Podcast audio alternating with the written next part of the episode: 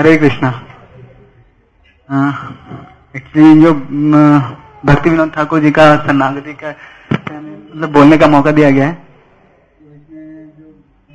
Topic है वो दैन्य है, जिसका मीनिंग है हेल्पलेस जैसे आप देख सकते हो मतलब हेल्पलेस से पता चलता है कि आप कितने असहाय हो। जिसमें मतलब आप भक्ति विनोद ठाकुर एक्चुअली वो अपने लिए नहीं बोल रहे हैं। एक्चुअली वो तो देखा जाए तो भक्ति विनोद ठाकुर मतलब भगवान के प्योर वैष्णव मतलब बहुत ही अच्छे डिबोटी हैं। बहुत प्योर वैष्णव है। तो वो एक्चुअली में जो भी मतलब वैष्णव सॉन्ग है सेवन जो हमें दिए गए दैन्य से, वो सारे हमारे ऊपर लागू होते हैं। और जो सेवन टॉपिक जो सॉन्ग है, उससे हमने कुछ टॉपिक्स लिए हैं, जिसमें भक्ति विनोद ठाकुर बताते हैं, जो पहला है उसमें बर्थ के बारे में। तो बर्थ के बारे में बताया था जैसे कि आ, मतलब वो प्रार्थना कर रहे हैं भगवान से कि बर्थ लेना कोई आसान नहीं है आसान काम नहीं है। आप देखिए तो मतलब जो जन्म लेता है उसको भागवतम में दिया गया है कि उसमें कितना मुश्किलों का सामना करना पड़ता है उस जीव को। अब देखिए वो माँ के घर में नौ महीने तक रहता है। और जो नौ महीने आप सपोज़ करो कि अगर आपको किसी डब्बे में बंद कर दिया जाए तो आप क्या रह पाओगे? बिल्कुल भी नहीं रह पाएगा कोई भी नहीं रह पाएगा। तक तो बहुत ही मुश्किल है ये, कि नौ महीने माँ के गर्भ रहना या किसी डब्बे में, क्योंकि माँ का गर्भ एक डब्बा ही है एक तरीके से। उसमें भी आप माँ के गर्भ में आप देखो तो क्या है, जस्ट यूरिन, स्टूल और ब्लड अंदर है। उसमें उस बच्चे को रखा जाता है नौ महीने तक। वो तड़पता रहता है, क्योंकि उसको आप देखो तो उसको कभी कोई मतलब कीड़ा काटता है, कभी कुछ काटता है, जब बच्चा अगर पैर मार रहा है तो क्यों मार रहा है? क्योंकि उसको कष्ट हो रहा है। क्यों कष्ट हो रहा है? क्योंकि उसको अंदर कंफर्टेबल नहीं है। वो उसको कीड़े काटते हैं, बहुत सारे प्रॉब्लम्स हैं। तो उस स्थिति में वो संघर्ष कर रहा है और भगवान से प्रे करता है कि, हे गोविंद, हे मुरारी, आप मेरी रक्षा करो। आप मुझे इस मतलब मतलब अभी जो कष्ट पा रहा हूँ, उससे मुझे निकालो, फिर मैं आपकी भक्ति करूँगा। लेकिन जैसे ही वो इस संसार में आता है, जैसे ही मेटेरियल वर्ल्ड का डिज़ाइन ही इस तरीके से है, कि आप जैसे ही संसार में आता है, वो सब कुछ भूल जाता है। कि मैं मतलब किस लिए आया हूँ? भगवान को मैंने क्या प्रॉमिस किया था क्या वचन दिया था? उस, उससे कुछ उसका मतलब वो सारा मतलब फॉरवर्डफुलनेस मतलब भगवान ने बनाया उसके द्वारा वो भूल जाता है। और वो देखा जाए तो जैसे इस संसार में आता है तो माँ बाप का प्यार फिर रिलेटिव फ्रेंड्स जितने भी बनते हैं उसके प्रेम वश में होके वो सारा कुछ भूल जाता है। तो इस तरीके से आप देखिए तो जन्म लेना भी कोई बहुत बड़ा मतलब गर्व की बात नहीं है। ये क्योंकि भक्ति विनोद ठाकुर जी ने जो सॉन्ग लिखा शरणागति का जो दैन्य का तो उसमें उन्होंने बताया कि प्रार्थना कर रहे भगवान से कि हमने तो जन्म तो ले लिया लेकिन मैं असहाय अवस्था में हूँ। हाँ हेल्पलेसनेस का अ, दैन्य का मतलब मीनिंग हेल्पलेसनेस बताया गया था तो हेल्पलेस का जो एक एग्ज़ाम्पल मैं देता हूँ जैसे आप देखो एक जो बच्चा होता है, पूरी तरह माँ पे सरेंडर होता है, पूरा डिपेंडेंट होता है। उसको मतलब अगर माँ उसको भोजन नहीं देगी तो वो माँ के बिना वो मतलब भोजन भी नहीं पाएगा और माँ उसको नहीं नहलाएगी तो वो नहा भी नहीं सकता। इसी तरीके से देखा जाए तो हम भी भगवान पे पूरी तरह डिपेंडेंट है, लेकिन हम होना नहीं चाहते हैं एक्चुअल में। एक्चुअली हम जो मेटेरियल वर्ल्ड में आते हैं तो हम भगवान के साथ अपना रिलेशन भूल के और हम मतलब यहाँ पे एंजॉय करना चाहते हैं। हम एंजॉयमेंट और पूरी तरीके से एंजॉय करने के चक्कर में हम जो भगवान के प्रति समर्पण भाव है, उसको खो देते हैं। आप देखिए तो जैसे, अगर जैसे हम, इसमें हम, कैसे भगवान के पास हम जा रहे हैं, उसका एग्ज़ाम्पल आप ले सकते हैं। जैसे एक बच्चा होता है तो माँ उसको क्या करती है? आती है, वो रोता रहता है तो फिर माँ उसको पहले देखती नहीं है। उसको फिर इग्नोर मारती है चलो ठीक है थोड़ा और देख लेते हैं। फिर, जो बच्चा बिल्कुल और भी रोने लगता है तेज तो माँ उसको आके खिलौना दे देती है, कि झुंझुना बजा। फिर फिर भी वो थोड़ी देर चुप हो जाता है फिर अंत में थोड़ा और ज़ोर से रोने लगता है। जब सब कुछ वो फेंक देता है खिलौना, फिर माँ उसको आती है और उसको गोद में उठा लेती है। और फिर गोद में उठा के फिर उसको जब तक दूध नहीं पिलाती, तब तक वो शांत नहीं होता। तो इसी तरीके से हमें भी भगवान से जो अपना रिलेशन है उसे समझ के और जो हमारा भगवान को बुलाने का भाव होना चाहिए, वो एक बच्चे की भांति होनी चाहिए कि चिल्ला के एकदम, रो के एकदम क्राइंग वे में मुझे, हमें भगवान को बुलाना चाहिए। अगर हम उस तरीके से अगर भगवान को हम बुलाते हैं तो फिर भगवान से दौड़े दौड़े आएँगे। लेकिन अगर हम, हमारे अंदर थोड़ी सी भी चीटिंग प्रोपेंसिटी होगी, अगर हम भगवान को धोखा देने के भाव से करेंगे, बिल्कुल भी मतलब भगवान सब कुछ समझते हैं तो वो बिल्कुल नहीं आएँगे। तो इस तरीके से हेल्पनेस जो इसका मतलब एक हेल्पनेस का एक एग्ज़ाम्पल था ये। ऐसे बहुत सारे पॉइंट्स हैं मेरे पास, लेकिन इसी पॉइंट में दस मिनट हुए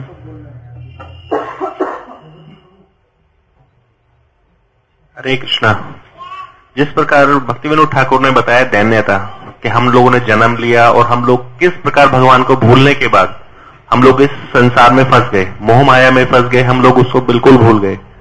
और हम लोगों को ये भी याद नहीं रहा कि हम लोग क्यों आए हैं यहाँ पर और हम लोगों से ऐसे क्या गलती हुई। और हम लोगों को भगवान ने एक जिस प्रकार छोड़ दिया जाता है बच्चे को, कहीं पर भी छोड़ दो असहाय व्यवस्था में कि अपने आप तू खा, अपने आप बना, अपने आप सब कुछ कर। इस प्रकार हम लोगों को छोड़ दिया भगवान ने। तो हम दीनता का भाव हमारे में होना चाहिए। हम लोगों को सरेंडर्ड भाव में जब हम भगवान को, क्योंकि बुद्धि हमारे को इसलिए दिया भगवान ने, कि हम लोग समझ सके कि कारण क्या था हम लोगों का इस संसार में आने का। जब तक हम लोग पूरी तरह सरेंडर नहीं होंगे, पूरी तरह भगवान को दैन्यता जिसके भाव से हम लोग उस पर भगवान पर डिपेंड नहीं होंगे, तब तक बात बनेगी नहीं। जिस प्रकार इसमें फोर्थ गीत में बताया इसके अंदर, फोर्थ गीत आप खोल सकते हैं। वो मुझे लगता है जैसे मेरे ऊपर बिल्कुल फिट बैठ है। इसमें भगवान बताता है कि मेरा जीवन सदा पूर्ण पाप पूर्ण कार्य में व्यतीत रहा नहीं नहीं मैंने बताया, भक्ति विनोद ठाकुर बता रहे हैं। ये मेरे ऊपर फिट बैठ रहा है बिल्कुल, कि जैसे मेरा पूरा जीवन, अब तक के मेरे 40 साल पूरे पाप में पूर्ण पाप पूर्ण कार्यों में ही बीते। इसमें कोई भी कार्य ऐसा नहीं किया मैंने जब तक मैं स्कॉन से नहीं जुड़ा कि कोई भी मैं पुण्य का कार्य कर पाया हूँ। ये दयनीय अवस्था है कि प्रभुवाद ने हम लोगों को स्कॉन दिया और हम लोगों को सिखाया। कि हम लोग कैसे सरेंडर हो सकते हैं इसके अंदर। तो इसमें जैसे दे रखे है कि मुझे अपनी प्रसन्न अपनी प्रसन्नता के लिए पापूर्ण कार्य कार्य को करते हुए भी डर नहीं लगा। क्योंकि मालूम ही नहीं था हमें कि ये पापूर्ण कार्य है जो हम लोग कर रहे हैं। हम लोग तो अपने इंद्रिय तृप्तियों के में लगे रहे और ये जैसे जब इस गीत को हम लोग पढ़ते हैं तो लगता है कि जैसे बिल्कुल हम सभी लोग इसी कार्य में व्यस्त रहे चालीस चालीस, पैंतालीस पैंतालीस साल तक। जबकि लास्ट में बात बताते हैं इसके अंदर अब मैं वृद्ध हो गया हूँ। और तथा मेरे में, मेरे पास कोई उपाय नहीं है। इसके अलावा मैं निर्धन हूँ मेरे पास कोई धन संपत्ति नहीं है। श्री भगवान ठाकुर कहते हैं कि मैं भगवान के श्री कमलों में अपना दुख निवेदन कर रहा हूँ। तो जब भक्ति विनोद ठाकुर जबकि एक इतने उच्च पद पर थे भौतिक में भी और आध्यात्मिक में भी जब भक्ति विनोद का इतना भाव है तो हम लोगों का भाव कैसा होना चाहिए? इन गीतों को पढ़ के हम लोग अपना अंदाज़ा लगा सकते हैं हम लोग किस स्थिति में खड़े हुए हैं? तो इसमें हम सातों गीत यदि हम लोग पढ़ते हैं मैंने साथ ही पढ़े क्योंकि ये मेरे को चैप्टर मिला था तो सातों के सातों के अंदर भक्ति विनोद कह रहे हैं कि भाई मेरे जैसा पा, पापी व्यक्ति कोई नहीं है। पर वास्तव में पापी तो क्योंकि भगवान से हमने बिछो किया भगवान से हम लोगों ने विद्रोह किया इसलिए हम लोग यहाँ पर हैं। जब हमें पता लगा कि हम लोगों ने विद्रोह किया, इस सोसाइटी ने हमें बताया कि हम लोग यहाँ क्यों हैं तो हमारा तो और भी कर्तव्य बन जाता है कि हम लोग सरेंडर भाव से भगवान को याद करें और उसके, उनके, उनको याद करते हुए दोबारे परम धाम जाने की कोशिश करें। जिस प्रकार का लोग बढ़ रहे हैं, अभी पाँच हज़ार चौबीस साल हुए हैं, हम लोग देखते हैं, पेपर उठाए, समाचार सुने, चारों तरफ़ सुने तो हर जगह मार काट पे जाए तो ट्रैफ़िक इतना ज़्यादा, चारों तरफ़ हम लोग देख रहे हैं, हम किस दौड़ में, गधा दौड़ में लगे हुए हैं। हम लोगों को उस गधा दौड़ से निकलने का यही जीवन हम लोगों को मिला है और ये सिर्फ़ हम लोग को हम लोग भगवान से सरेंडर करेंगे, तभी हम लोग इसके अंदर पार कर सकते हैं। अदरवाइज़ फिर चौरासी लाख योनिया है, फिर एक के बाद एक एक के बाद एक, दोबारे मानव जन्म कब मिलेगा हमें मालूम नहीं है। और मिला तो कितने करोड़ के साल के बाद मिलेगा, उस टाइम कलयुग की कितनी, क्या स्थिति होगी, हम लोग सोच के, अभी सोच के डर लगता है तो उस समय क्या होगा। तो वो तो हमारे लिए बड़ा मार्मिक और वो है, परंतु इस पर हम लोग चिंतन नहीं करते। क्योंकि हम लोग अपने इंद्रिय तृप्तों में लगे हुए हैं। हमारे पास समय ही नहीं है ये सोचने का कि कल और अगले नेक्स्ट जीवन में हमारे साथ क्या होने जाने वाला है। तो हम लोगों को इस भाव को देखते हुए, भक्ति विनोद ठाकुर के भाव को देखते हुए हमें भी अपने भाव में परिवर्तन लाना चाहिए और उसके हिसाब से ही हमें भक्ति करनी चाहिए। इसी के साथ मैं प्रणाम देता हूँ। धन्यवाद।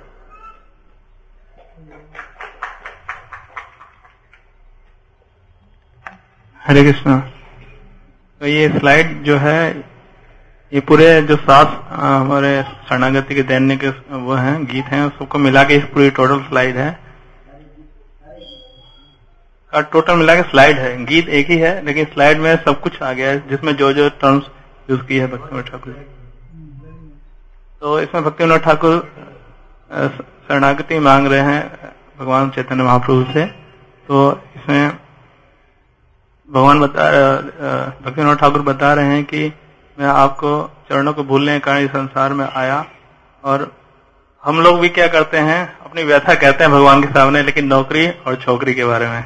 लेकिन यहाँ श्री भक्तिनोद ठाकुर अपनी भक्ति की अवस्था को बता रहे हैं और अपनी दीनता प्रकट कर रहे हैं। लेकिन हम लोग अपने अहंकार के कारण, है ना, अपने आप को सब कुछ मांगते हैं, लेकिन अपनी अलग अलग चीज़ को व्यथा बताते हैं भगवान के सामने जब राधा परस्त्री के सामने आते हैं।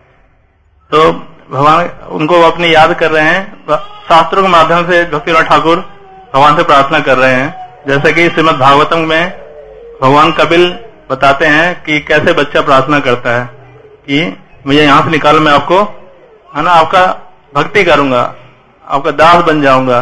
लेकिन जैसे ही हम बाहर आते हैं तो अपने ऑफ़िस में बॉस का बोझा ढोते हैं, है ना। तो बहुत ही दयनीय स्थिति है। तो उन्होंने कहा, मैं प्रार्थना करता हूँ, मैं बाहर आऊँगा तो आपकी सेवा करूँगा। और जैसे ही बाहर आता है तो रिश्तेदार, मामा, चाचा, ताऊ सब, है ना, अले, ले ले कितना मोटा है, कितना छोटा है, कितना मुझे मुस्कुरा रहा देख के। मेरे, मैं तेरी मौसी, मैं तेरे मामा दे क्या लाया हूँ तेरे लिए। इतने सारे गिफ्ट होते हैं कि बेचारा भूल ही जाता है कि हाँ कि मैं किस लिए आया था यहाँ पर। और फिर आते ही happy birthday to you Hare हम लोग हरे कृष्ण टू यू बोलते हैं। तो इस तरह करके हम वो बेचारा बेचारा बच्चा जो है बिल्कुल भूल जाता है कि मैं किस लिए आया था। और इतना जब लाड प्यार मिलता है कि सब कुछ भूल जाता है माया के मारे। और जैसे ही थोड़ा थोड़ा बड़ा होता है, हम लोग तो वीडियो गेम, आजकल की दिल्ली में तो वीडियो गेम ही मिलेंगे, कंप्यूटर, इंटरनेट, है ना? और एक टीवी छोटा सा क्रिकेट, पागल बना देते हैं हम लोग। छोटा जो अपना बहुत ही एग्ज़ाम है, हाई स्कूल क्रिकेट को देखने के कारण वो भूल जाते हैं जो वहाँ असली एग्ज़ाम है भगवान के धाम को याद करना वो कितना दुष्कर है। तो ये छोटा सा एग्ज़ाम जो है बालक के खेलने वाले सब भूल जाते हैं कि इसलिए आए थे भगवान से मैंने क्या प्रार्थना करी मैं दास दास, दास बनूँगा। और दे देव। और फिर जैसे ही थोड़ा और बड़ा होता है तो उसको उसको दिखाते हैं अरे बेटा तू फ़र्स्ट डिवीज़न नहीं आएगा तो तू फेल हो जाएगा फिर तू गधा बन जाएगा देखो नौकरी रिश्ता चलाएगा। तो इतना दिखा के उसका इंटेंशन होता है। फ़र्स्ट आना सेकंड आना थर्ड मतलब फ़र्स्ट डिवीज़न के मारे इतना पढ़ाई करता सर दर्द हो जाता, लेकिन आज वो पढ़ाई बिल्कुल काम नहीं आती है। सिर्फ़ थोड़ी बहुत जो हमारे यहाँ लैंग्वेज सीखी है रोसू इतनी सारी चीज़ पढ़ाते हैं, इतनी सारी चीज़ पढ़ाते हैं, भौतिक, है ना, कि वो किसी काम नहीं आती है। तो ये इसमें लग जाता है, इसका इंटेंशन इसमें आता है और भूल जाता है, मैं भगवान से मैंने क्या प्रार्थना करी थी और कहाँ लग जाता है वो फिर उस माया में और जैसे ही वो युवावस्था में आता है तो उसके सपने चालू हो जाते हैं कि क्या? एक एक सुंदर स्त्री होगी, राजकुमारी होगी मेरी। उसे कब आऊँगा, नैनीताल ले जाऊँगा। नैनीताल हम लोग भी गए थे, लेकिन भक्ति सुनने के लिए। है ना? और अच्छा बंगला होगा खूब पैसा होगा खूब इंद्र तृप्ति करूँगा। यही है ना सभी युवस्था जितने भी हमारे होते हैं, क्योंकि तो यही आकांक्षाएँ होती है। और वो भूल जाता है, क्योंकि शादी भी हो जाती है और फिर आलस्य आहार निद्रा भय मथुन में लग जाता है और भूल जाता है फिर से संसार को कि मैं किस लिए आया था। यही पाप है है ना? वास्तव में हम लोग के लिए यही पाप है कि हम पाप में जीवन में जब भक्ति ठाकुर कहते हैं पाप में लग गया, है ना? ये इसी में मैं लग जाता हूँ। और विद्या के गर्भ से अब पैसे कमाने में लग जाता है कि मैंने इतना विद्या पढ़ी है, उसको कुछ तो सदुपयोग होना चाहिए। माता पिता भी यही चाहते हैं कि मैंने इतना पढ़ाई लिखाई, पैसे में खर्च किया है तो कुछ पैसा आना चाहिए। और उसे भी अपने आप गिल्टी होता है कि नहीं, मुझे कुछ करना है। छोटा काम तो कर ही नहीं सकता कितना पैसा किया। भागता है देश विदेश धन उपार्जन करने के लिए। और भूल जाता है। हम तो परम पिता को भूल जाते हैं। वो तो बात छोड़िए अपने माता पिता को भूल जाते हैं कि हमारे माता पिता को भी वो बस पैसा अर्जन करने के लिए भगवान को तो छोड़िए, अपने माता पिता को भी भूल जाता है पैसे कमाने के चक्कर में। भूल जाता है मेरे माता पिता को भी सेवा कर लीजिए और अपने फैमिली के लालन पालन के लिए क्या बन जाता है? मैं नहीं कह रहा हूँ, आप लोग कह रहे हैं। ठीक है? तो क्या बन जाता है? अच्छा खासा थोड़ा सा नीचे दब भी गया बेचारे का, है ना? तो गधा बन जाता है, इस तरह से गधा। तो इस तरह सब देख सकते हैं कि हम बिल्कुल गधे की तरह इंसान इंसान हम थोड़े दिन रहते हैं। पहले तो बच्चे में हम मंकी की तरह छल कूद करते हैं। थोड़ी युवा अवस्था में थोड़ा सा इंसान रहता है, फिर गधा, फिर कुत्ता। रखवाली करते हैं घर की। कि कहा जाएँगे बूढ़े? घर की रक्षा करें इनको तो मूवी दिखाई नहीं देगी। घर की रक्षा कर हम लोग चलते हैं अपनी ये मूवी देख के आएँगे। तो इस तरह से। तो सृजन के पालन में वो भूल जाता है ऊपर देखिए चित्र दिखाया गया कि वो भूल जाता। है लालन पालन में वो बच्चा जो है भूल जाता है भगवान को है ना? तुम्हारे तुम्हारे भूल गया मैं आपको लालन पालन में। भगवान आपको भूल गया मैं। और फिर मैं पाप कारण कर, करता हूँ किसी तरह धन अर्जित करता हूँ है ना? इस तरह के चार कार्य में लग जाता हूँ मैं, पाप कार्य में। अब जब वृद्धावस्था हो जाता है, जोड़ों में दर्द हो जाता है तो अब भक्ति विनोद ठाकुर जो है बता रहे हैं कि मैं आपके शरण में आया हूँ भगवान, है ना? मैं बहुत, है ना? बहुत बहुत पाप कार्य किए हैं और आप क्या हैं पति तो पावन है। और मैंने क्या किया? जान मुझ को विष खा लिया है। मैंने इस शरीर को ही अपना समझ लिया है। हाँ लेकिन मुझे आत्मा की खुराक नहीं थी, पूरा पूरा जीवन मैंने शरीर के लिए, है ना? जीवन चलाया और आत्मा जो कि मैंने प्रार्थना करते हुए भूल गया था। और वो ये बताया गया वही कि बचपना मैंने बंदरों की तरह छुल कूद में और फिर और गधे की तरह और फिर बाद में। अब मैं कुत्ते की तरह, है ना, पड़ा हुआ हूँ, इधर विधर कोई बच्चा भी उनको, कोई उनके लड़के भी तो वो कहते हैं, तुम उनके यहाँ खा लो, उनके यहाँ पी लो, उनके यहाँ सो लो। इधर इधर उधर ठोकरे खाता भी था कुत्ते की तरह। और फिर, ना भाजी या तोड़ देना मैंने तुम्हारा भजन नहीं किया है ना? अब मेरे क्या गति होगी? मुझे भक्ति ठाकुर एक, एक गति, गीत में बोलते मुझे अब डर लग रहा है मृत्यु का भय हो रहा है मुझे। अब क्या होगा मेरा क्या गति होगा? है ना? मृत्यु का भय हो रहा है। तब मैं आपके शरण में आया हूँ क्योंकि मैं पति हूँ मैं बहुत पापी हूँ और आप पति तो पावन है चैतन्य महाप्रभु से प्रार्थना कर रहे हैं इसलिए आपके शरण में आया हूँ आप मुझे अपनी शरण में ले लीजिए। हरे कृष्णा हरे कृष्णा कृष्णा कृष्णा हरे हरे। हेल्पलेसनेस अर्थ है कि हम सबको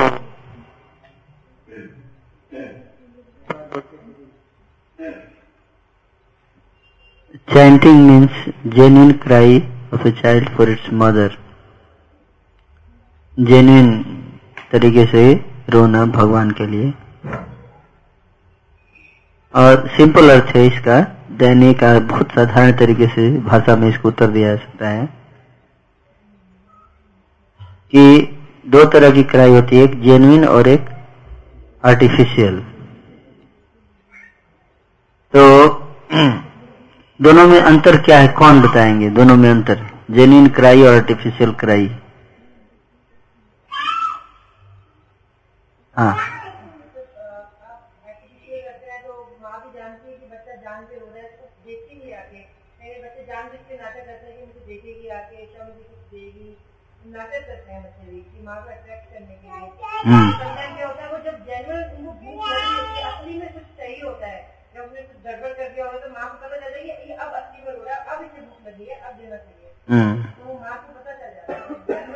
अच्छा।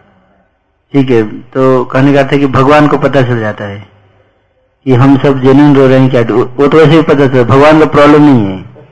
प्रॉब्लम पहला हमारा हमें कैसे पता चलेगा? उसका प्रश्न है है ना? हम्म। जो बच्चा है जो पूरे में रो गए हम्म। परंतु जो गाँव के बातें वो आर्टिफिशियल दूर से चिल्लाते हुए हम्म। मुँह और बाद में बात तक बात करते हैं कि हाँ ऐसा होगा वैसा होगा जैसे घर के जो कटक हो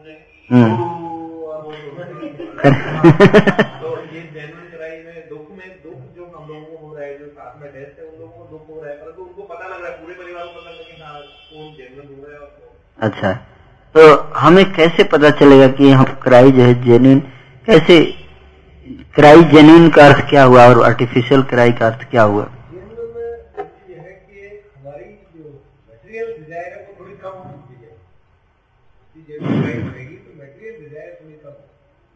ओके वेरी गुड सिम्टम है उसका है ना? और कोई बताएँगे? जेन्यून हाँ. फीलिंग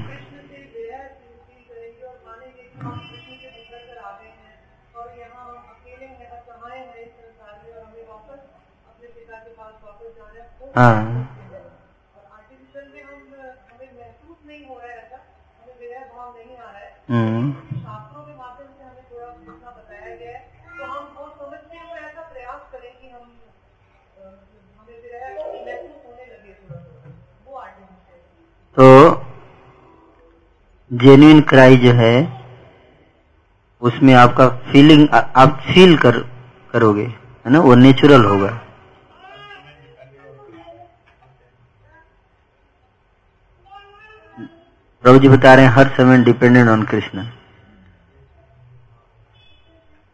genuine cry का मतलब है कि आप जेन्युइनली फील करोगे कि आप जो है वो कृष्ण के बिना बहुत डेंजरस कंडीशन में है. अगर कृष्ण आकर नहीं बचाएँगे तो मैं, मेरा एक न की हवे गति, क्या होगा मेरा गति? मैं बहुत ही ज़्यादा कष्ट के समुद्र में गिर जाऊँगा. ये हर क्षण इसको फील करना। उसको बोलते हैं जेन्यून क्राई फील करते हुए क्राई करना। और एक होता है आर्टिफिशियल क्राई मतलब कि हमें पता है कि गाना है ये गीत, इसलिए हम गा रहे हैं। लेकिन फील नहीं कर रहे हैं। पहले भी कई कई बार मैंने बताया कि भक्ति विनोद ठाकुर क्यों रो रहे हैं, है ना? क्यों रो रहे हैं? भक्ति विनोद ठाकुर के जीवन में लगता है काफ़ी दुख आया होगा, इसलिए वो रो रहे हैं। मेरे जीवन में तो उतना दुख है नहीं। हुँ? जैसे कभी, ना, जैसे इसी गीत को जब आपकी तबीयत खराब हो, बहुत जोड़ों में दर्द हो रहा है तो आप हरे कृष्णा का जप कर रहे हो। और जब बिल्कुल हेल्थ ठीक है, आपका जॉब लग गया है दो करोड़ रुपए का, और तब आप गीत गा रहे हो। तो दोनों गीतों में बहुत अंतर होगा।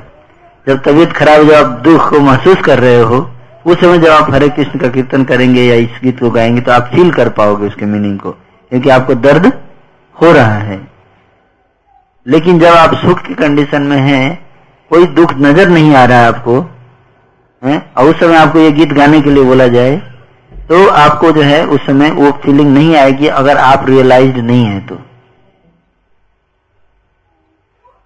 इसलिए जेन्युइन का मतलब है कि उस उस तत्व को समझ गया है कि ये जो संसार जो है वो दुखालय है। समझ गया है और जो भी उसको सुख दिखता है इस संसार में, वो सुख जो है, वो माया का जो है, वो माया का कवरिंग है। जो उसको भगवान के भगवान के सानिध्य से दूर करने के लिए सुख दिखाई दे रहा है, जो कि और ज़्यादा दुख में लगता है उसको।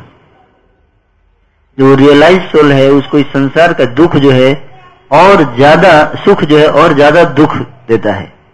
क्यों? क्योंकि वो जानता है कि ये सुख ही जो है मेरे दुखों का कारण है, इसलिए और ज़्यादा दुखी हो जाता है। तो जो भक्त जो है, इस तथ्य को जानता है तो वो इस संसार के सुखों के प्रति आकर्षित नहीं होता, क्योंकि जानता है ये जो सुख अगर मैं भोग कर रहा हूँ, ये सुख ही मेरे दुख का कारण होगा और इसके कारण मुझे दुख होगा।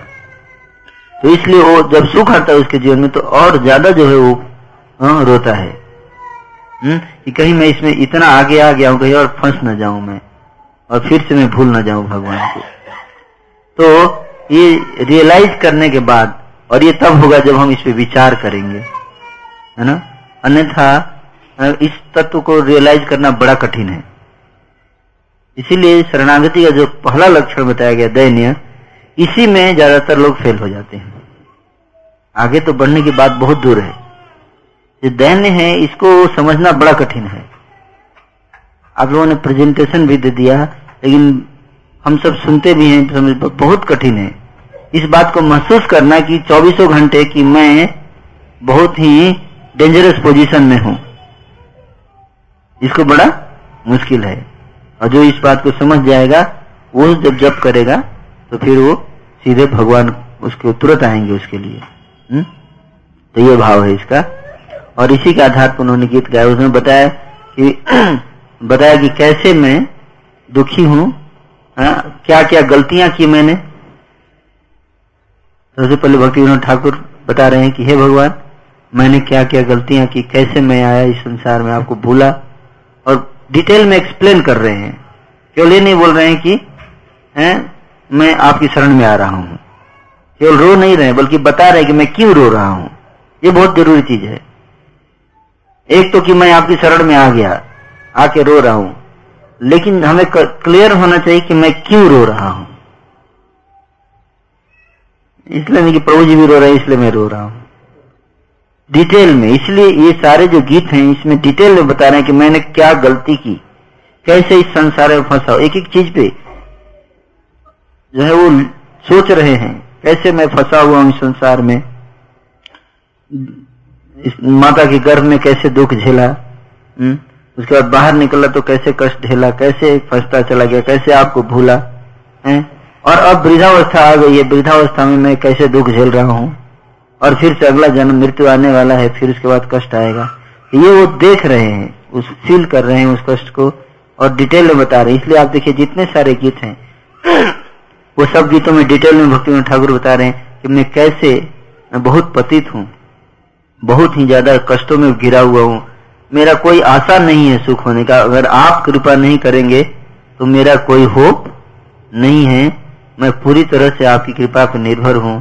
और आप कृपा करेंगे तभी मैं दुख, इस दुख भरे कंडीशन से बाहर निकल पाऊँगा। तो ये जो है डीप रियलाइजेशन इसका, जो जब भक्त डीपली इसको प्रे करता है भगवान से, उस स्टेट को बोलते हैं ह्यूमिलिटी दैनिया। वो जो अवस्था होती है, उस अवस्था को, जो कॉन्सियसनेस चेतना की जो अवस्था होती है, जिस अवस्था में भक्त अपने आप को अत्यंत असहाय महसूस करता है रियली महसूस जेन्युइनली महसूस करता है और उस अवस्था में भगवान को जो प्रार्थना करता है, है कि भगवान मैं बहुत ही गहरे कुएँ में फंसा हुआ हूँ और यहाँ से निकलने का कोई उपाय नज़र नहीं आ रहा है। आपकी कृपा के बिना मैं कभी भी इससे बाहर नहीं निकल सकता। कृपा करके आप ऋणहीन व्यक्ति पे दया कीजिए कृपा कीजिए और मुझे यहाँ से बाहर निकालिए। ये भाव जो है इसी को बोलते हैं दयनीय। ठीक है? Next thank you very much Hare Krishna. Second group आत्मनिवेदन। आत्मनिवेदन ग्रुप आत्मनिवेदन में जैसे हम माता जी ने हमें अर्थ लिख के बताया था जैसे, जब किसी में भगवान की सेवा करने के अतिरिक्त कोई इच्छा नहीं रहती तो वे अपना सर्वस्व भगवान को अर्पित कर देता है। और भगवान को प्रसन्न करने के लिए हर कार्य करता है, यह अवस्था आत्मनिवेदन है। ऐसा भक्त उस गाय के तुल्य है जिसकी रखवाली उसका स्वामी करता है। अपने स्वामी को देख, अपने स्वामी की देख रेख में गाय को पेट पालन करने की कोई चिंता नहीं रह जाती। ऐसी गाय अपने स्वामी के प्रति सदैव समर्पित रहती है और कभी भी मनमाना कार्य नहीं करती, केवल स्वामी के लाभ के लिए ही कार्य करती है। जैसे कि हमारी जब भी इंडिपेंडेंट मेंटेलिटी होती है उससे क्या होता है कि हमें बहुत ज़्यादा एंजाइटी हो जाती है। हम जब ये फील करते हैं कि हम स्वतंत्र हैं जब अपना हम अपने आप को अनाथ मानते हैं जैसे एक बच्चा है कि वो हम जब वो अनाथ है अगर बच्चा तो उसको बहुत एंजाइटी रहती है कि मेरा पालन करने वाला कौन है मेरा पालन करने वाला कोई नहीं है। तो एंजाइटी बहुत ज़्यादा उत्पन्न होती है। जैसे यमुनाचार्य श्रीपाद यमुनाचार्य बताते हैं कि इस एक श्लोक में वह कहते हैं कि सन, मैं सनाथ बनना चाहता हूँ कि बहुत टाइम तक मैं अनाथ नहीं रहना चाहता। तो अनाथ रहने से क्या होता है कि मैं, मेरे अंदर एंजाइटी उत्पन्न होती है और एंजाइटी के कारण क्या होता है कि मैं, जो है, मेरे अंदर चिंता रहती है बहुत ज़्यादा। और मैं चिंता से मुक्त होना चाहता हूँ एंजाइटी लेस होना चाहता हूँ। जैसे जगदानंद पंडित भी इस बारे में कहते हैं, कांदिया बोले हुए, कृष्ण अमित दास, तुम्हारे चरण छाड़िया होले सर्वनाश। कि जब तक मैं तुम्हारी सेवा कर रहा था, कृष्ण, तुम्हारे शरणागत होकर चल रहा था, तब तक तो जो है, मैं बहुत खुश था। जब तक मैं आपकी शरण में था, लेकिन जैसे ही मैंने आपकी शरण त्यागी है, तब से मैं बहुत ज़्यादा एंजाइटी फुल हो गया हूँ। मेरे अंदर एंजाइटी उत्पन्न हो गई है बहुत ज़्यादा। तो इसलिए जो मैं आपकी सेवा कर रहा था तो बहुत खुश था। इसलिए मैं पुनः आपकी सेवा में जुड़ना चाहता हूँ। एक भक्त इसलिए हमेशा भगवान का आश्रय चाहता है। भगवान को आत्मनिवेदन करता है कि भगवान मुझे अपनी शरण में ले लीजिए। वो हमेशा किसी न किसी के शेल्टर में रहना चाहता है। भक्तों के माध्यम से वो भगवान की शरण में रहना चाहता है। और भगवान को आत्मनिवेदन करता है। जैसे भक्ति विनोद ठाकुर सॉन्ग में भी बताते कि संपत्ति, विपत्ति, जीवन मरणे दाय मम गेला तुआ, ओ पद वरणे आपके चरण कमलों का आश्रय लेने से मेरी समस्त जिम्मेदारियाँ चाहे वो सुख में हो, भय में, जीवन में अथवा मृत्यु में समाप्त हो चुकी हैं। तो वो भी यही बता रहे हैं कि चमक चरण कमलों का आश्रय लेने से। तो मतलब यही है कि भक्त जो भक्त है, वो हमेशा जो है अंडर द गाइडेंस में रहना चाहता है आत्मनिवेदन यही अर्थ का यही है कि आप जो है हमेशा गाइडेंस में रहे किसी न किसी के, और भगवान की गाइडेंस में रहना चाहता है, भगवान को हमेशा समर्पित होकर चलना चाहता है। वो कभी अनाथ जीवन नहीं जीना चाहता, वो सनाथ बनना चाहता है। जो पूर्णतया मेरे शरणागत हो चुका है, जिसने अन्य सारे कार्यों को पूरी तरह से छोड़ दिया है, उसे इस जन्म में तथा अन्य जन्म में पूर्ण सुरक्षा व्यक्तिगत रूप से मेरे द्वारा प्रदान की जाती है। यह भगवान स्वयं कह रहे हैं। जो ही कोई व्यक्ति कृष्ण का शरणागत हो जाता है, त्यों ही कृष्ण उसका उत्तरदायित्व अपने ऊपर लेकर और उसके सारे पाप फलों से रक्षा करने की गारंटी प्रदान करते हैं। वो भीतर से आदेश भी देते हैं, जिससे भक्त को शीघ्र ही आध्यात्मिक सिद्धि भी प्राप्त हो सके। तो ये श्रीमद भागवत में उन्होंने आत्मनिवेदन के बारे में ये बताया है कि भगवान अगर हम संपूर्ण रूप से समर्पण अपना करते हैं तो भगवान गारंटी लेते हैं इस बात की, कि वो हमें आध्यात्मिक उन्नति भी देंगे और हमें सारे पाप फलों से छुटकारा भी दिलाएँगे। तो श्रीमद भागवत के सेवंथ कैंटो के पाँचवें अध्याय के तेईसवें, चौबीसवें श्लोक में श्रील प्रभुपाद द्वारा जो तात्पर्य दिया गया है आत्मनिवेदन के बारे में, वह है कि यह समर्पण ही आत्मनिवेदन कहलाता है। जब किसी में भगवान की सेवा करने के अतिरिक्त और कोई इच्छा नहीं रहती तो वह अपना सर्वस्व भगवान की सेवा में अर्पित कर देता है और हर कार्य भगवान को प्रसन्न करने के लिए ही करता है और यह अवस्था ही आत्मनिवेदन है। यानी मैं अपने जीवन में कुछ भी काम कर रहे हूँ उसमें क्या ये भगवान को अच्छा लगेगा? मेरी इंद्रिय तृप्ति तो नहीं है। मुझे सिर्फ़ और सिर्फ़ भगवान की इंद्रिय तृप्ति में ही मुझे सुख मिलना चाहिए। ऐसी भावना जब हमारे में आ जाएगी तो वो अवस्था कहलाती है आत्मनिवेदन। ऐसा भक्त उस गाय के तुल्य है, जिसकी रखवाली उसका स्वामी करता है। अपने स्वामी की देखरेख में गाय को अपने उदर पूर्ति की भी चिंता नहीं रहती। ऐसी गाय अपने स्वामी के प्रति सदैव समर्पित रहती है।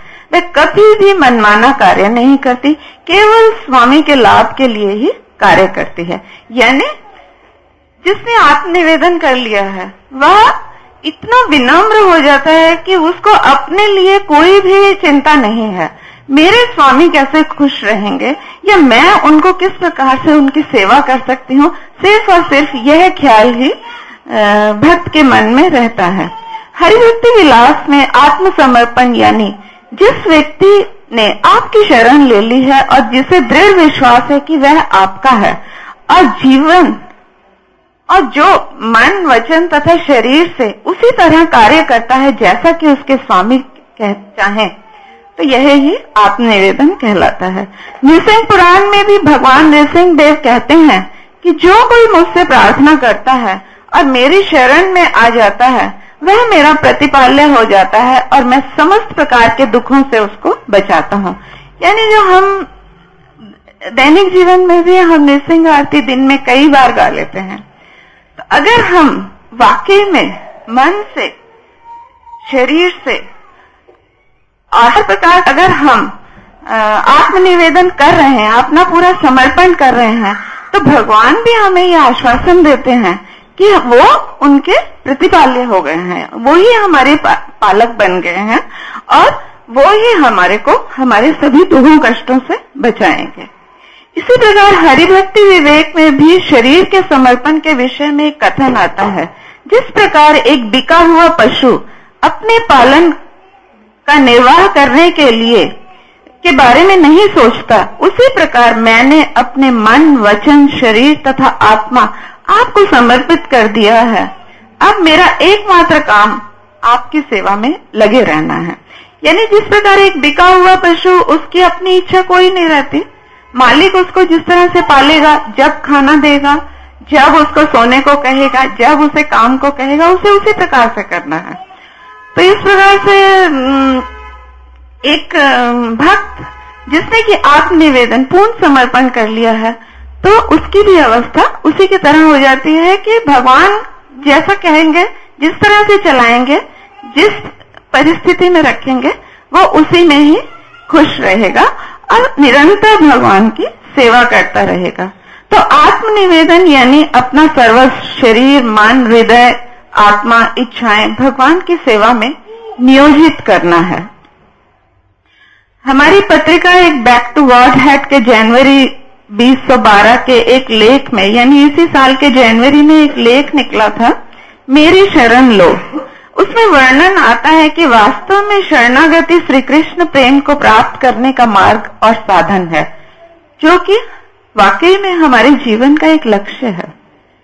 नारद पंचशास्त्र में भी एक कथन आता है कि जब भक्त ये चाहता है कि भगवान प्रसन्नता पूर्वक उसे आदेश दें किसी कार्य को करने के लिए, जैसे भगवान के शरीर पे पंखा झलने के लिए तो भक्त ताकता रहता है कि कब भगवान मेरे को अपनी सेवा में लगाने के लिए कहेंगे। यानी उसमें ये एक लौल्यम आ जाता है कि मैं सब कुछ अपनी इंद्रिय तृप्ति के लिए त्याग कर सिर्फ़ और सिर्फ़ भगवान मुझे कुछ भी आदेश देंगे, मैं तुरंत वो सेवा करने के लिए तत्पर रहूँगा। तो जब ये लौल्यम हमारे अंदर जागृत होगा तो वो आत्मनिवेदन की अवस्था है। वृंदावन के जैसे ग्वाल वालों को श्री कृष्ण के संरक्षण में पूर्ण विश्वास था। ग्वाल वाल बिल्कुल निश्चिंत। श्री कृष्ण के साथ निश्चिंत खेलते थे, किसी प्रकार का कोई डर नहीं था। एक बार की घटना में जैसे वो निडर होकर अगासुर के मुख में प्रविष्ट हो गए। तो ये उनका आत्मविश्वास ही था और यह ये आत्मनिवेदन कहलाता है। उनको अगासुर के मुख में जाने में डर भी नहीं लगा, क्योंकि उनको पता था कि श्री कृष्ण भगवान श्री कृष्ण हमारे साथ साथ हैं, पीछे हैं। हमें क्या है? उनसे पूछा, भगवान श्री कृष्ण ने उसके मुख में गए भी नहीं? ग्वाल बाल पहले चले गए। बाद में भगवान श्री कृष्ण ने उनको बचाया, परंतु यही आप निवेदन है कि उनको किसी प्रकार का डर नहीं, उनको पता है भगवान श्री कृष्ण हमारे साथ है। नहीं भगवान तो वो मानते ही नहीं थे, कृष्ण हमारे साथ है तो हमें किस चीज़ का डर है? तो निडर होकर वो इस प्रकार अवसुर के मुख में चले गए। तो शरणागति के अपने गीतों में भी श्री भक्ति विनोद ठाकुर कहते हैं कि मैंने भौतिक आनंदों में अपने को डुबाकर खुद को धोखा दिया है। भौतिक आनंद यानी पूर्ण जीवन मैं भौतिक ऐश्वर्यों में, अपनी इंद्रिय तृप्ति में लगा रहा। वो इंद्रिय तृप्ति करके अब मैं ये महसूस कर पा रहा हूँ कि मैंने अपने आप को बहुत बड़ा धोखा दिया है। परंतु मैं अब सब कुछ त्याग कर आपका शरणागत हूँ। वो सब कुछ क्या है? मेरा मन, मेरा शरीर, इच्छाएँ, संपत्ति जो भी मैं और मेरी के श्रेणी में आता है, यानी बद आत्मा जो हमेशा कहती है, ये मेरा है, ये मैं हूँ। उस मैं और मेरी श्रेणी में जो भी कुछ आता है, वो मैं सब त्याग चुका हूँ और अब मैं पूर्ण रूप से मैंने समर्पण कर दिया और मैं आपका शरणागत हूँ। और सब कुछ आपके चरणों में समर्पित करता हूँ। अब मेरा सुख भगवान की प्रसन्नता में है। श्रील भक्ति विनोद ठाकुर भगवान नित्यानंद प्रभु के चरण कमलों में भी दया की भिक्षा मांगते हैं कि मैं और मेरा की धारणा मुझमें से हमेशा के लिए लुप्त हो जाए और मैं सदा सदा के लिए पूर्ण रूप से आपके चरण कमलों की सेवा कर सकूँ। अंत में आपके चरण कमलों में मैंने पूर्णतः शरण ग्रहण कर ली है। एवं इस प्रकार आपके परिवार में रहकर मैं सब प्रकार से आपकी सेवा में व्यस्त हूँ एवं आनंद रूपी समुद्र में डूब रहा हूँ। यानी शुरू शुरू में तो उन्होंने बहुत इंद्रिय तृप्ति भी किया, भौतिक आनंद भी लिए सब कुछ। परंतु जब उन्होंने ये रियलाइज़ किया कि नहीं, ये इंद्रिय तृप्ति से मुझे वो सुख नहीं मिल रहा जिस सुख को मैं ढूंढ रहा हूँ। मैं बेचैन हूँ जिस सुख के लिए। वो सुख है भगवान की इंद्रियों की तृप्ति करना। और जब मैंने भगवान की इंद्रिय तृप्ति के लिए सोचा है और मैं अब उनके परिवार का सदस्य हो गया हूँ। यानी हमें भी ये सोचना चाहिए कि हम जो ये परिवार चला रहे हैं, ये मेरा परिवार नहीं है। ये कृष्ण का परिवार है। मैं कृष्ण के परिवार में उनकी एक दासी भेजी गई हूँ और मुझे उनका ये परिवार चलाना है। तो जब मैं भगवान कृष्ण को सेंटर में रखकर अपने परिवार को चलाती हूँ तो मैं इतने कामों में भी व्यस्त हो जाती हूँ और उन कामों को करते हुए इतनी व्यस्तता में भी मैं एक सुख का अनुभव करती हूँ। और उस सुख में क्या मेरे को लगता है कि मैं आनंद के समुद्र में डूब रही हूँ। तो हम तभी तभी सुखी हो पाएँगे जब हम भगवान कृष्ण को अपने परिवार के मध्यस्थ रखेंगे। उनका सेंटर में रखकर जब हम अपना परिवार चलाएँगे तो हम भक्ति विनोद ठाकुर की तरह ही हम आनंद के समुद्र में डुबकियाँ ले पाएँगे।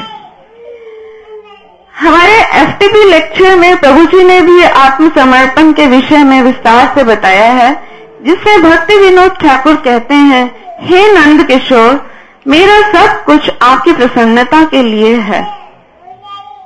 तो ये प्राइस है कि हे नंद किशोर मेरा अपना मन, शरीर तथा घर, जो कुछ भी है, सब आपके चरणों में अर्पण कर दिया है। मुझे कुछ भी करने की इच्छा है यदि वह कृष्ण को प्रसन्न नहीं करती तो मैं तुरंत उसे त्याग दूँगा। तो आत्मनिवेदन से हम यही जान पाएँगे कि हमारे को अपने मन, शरीर, घर, संपत्ति प्रत्येक चीज़ का समर्पण कर हमें सिर्फ़ और सिर्फ़ वो ही कार्य करने हैं, जो भगवान के इंद्रियों को प्रसन्न कर सके। तभी हम भी प्रसन्न हो पाएँगे। हरे कृष्ण।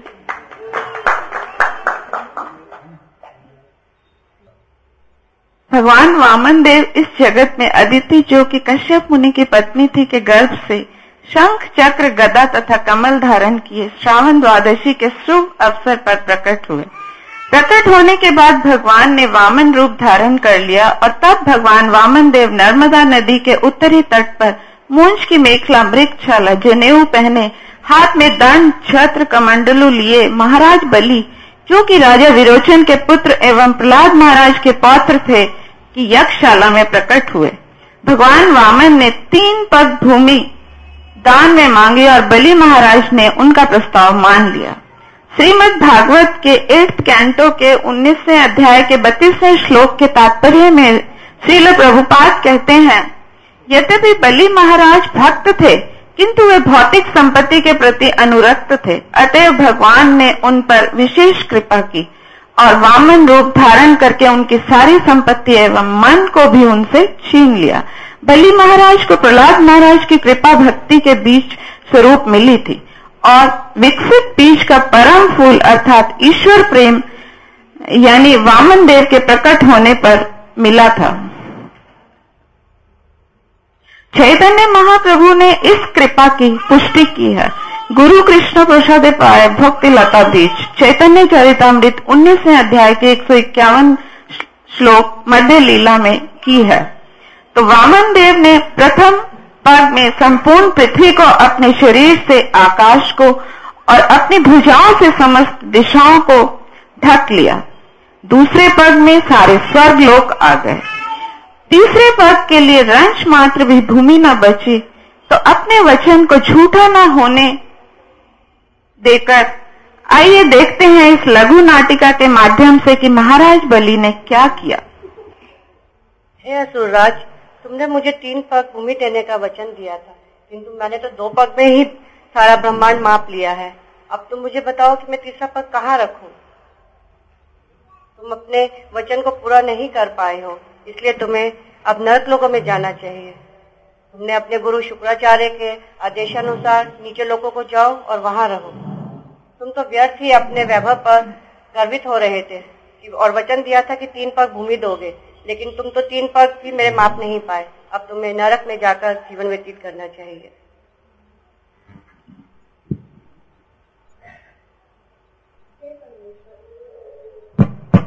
हे परमेश्वर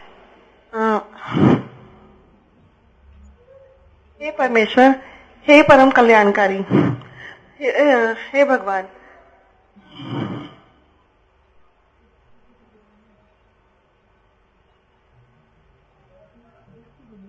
हे परमेश्वर, हे कल्याणकारी, हे परम पूज्य, यदि आप सोचते हैं कि मेरा वचन झूठा हो गया है तो मैं उस सत्य बनाने के लिए अवश्य ही अपनी भूल सुधार लूँगा। मैं अपने वचन को झूठा होने नहीं दे सकता। अतएव आप कृपा करके अपने कमल रूपी पग को मेरे सिर पर रखें। मैं अपनी सारी संपत्ति से वंचित होने, वरुण पास से बांधे जाने या अपने आपके द्वारा दंडित होने से इतना नहीं डरता जितना कि मैं अपनी अपकीर्ति से डरता हूँ। आप परम पूज्य भगवान हैं। अतएव आपने मुझे जो भी दंड दिया है, वह प्रशंसनीय है। आप हम असुरों पर अत्यधिक अत्यधिक प्रसन्न हैं, जो हमें सम्मान दिखाने के लिए अलग अलग रूप में हमें दंडित करते हैं। इसलिए मुझे ना तो वरुण पाश से बांधे जाने की लज्जा है, ना ही मैं कोई कष्ट अनुभव कर रहा हूँ। मेरे बाबा प्रहलाद महाराज आपके सारे भक्तों द्वारा मान्य होकर प्रसिद्ध हैं। यद्यपि उनके पिता हिरण्य ने उन्हें अनेक प्रकार से कष्ट दिए थे, परंतु फिर भी वे आपके चरण कमलों के प्रति आश्रित बने रहे। हे बलि महाराज, मैं तुम्हें महान सहन शक्ति के कारण वो स्थान प्रदान करता हूँ जो देवताओं को भी सुलभ नहीं होता है। तुम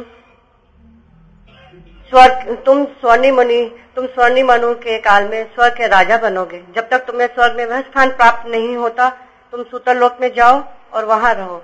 यह लोक मेरे निर्देश में, निर्देश निर्मित हुआ है। वह मेरे, मैं उसकी रक्षा करता हूँ। और वहाँ पे कोई मानसिक, कोई कोई भी शारीरिक क्लेश नहीं, थकान नहीं है, तुम वहाँ पर अपने सगे संबंधियों के साथ शांति पूर्वक रहो और कल्याण हो तुम्हारा।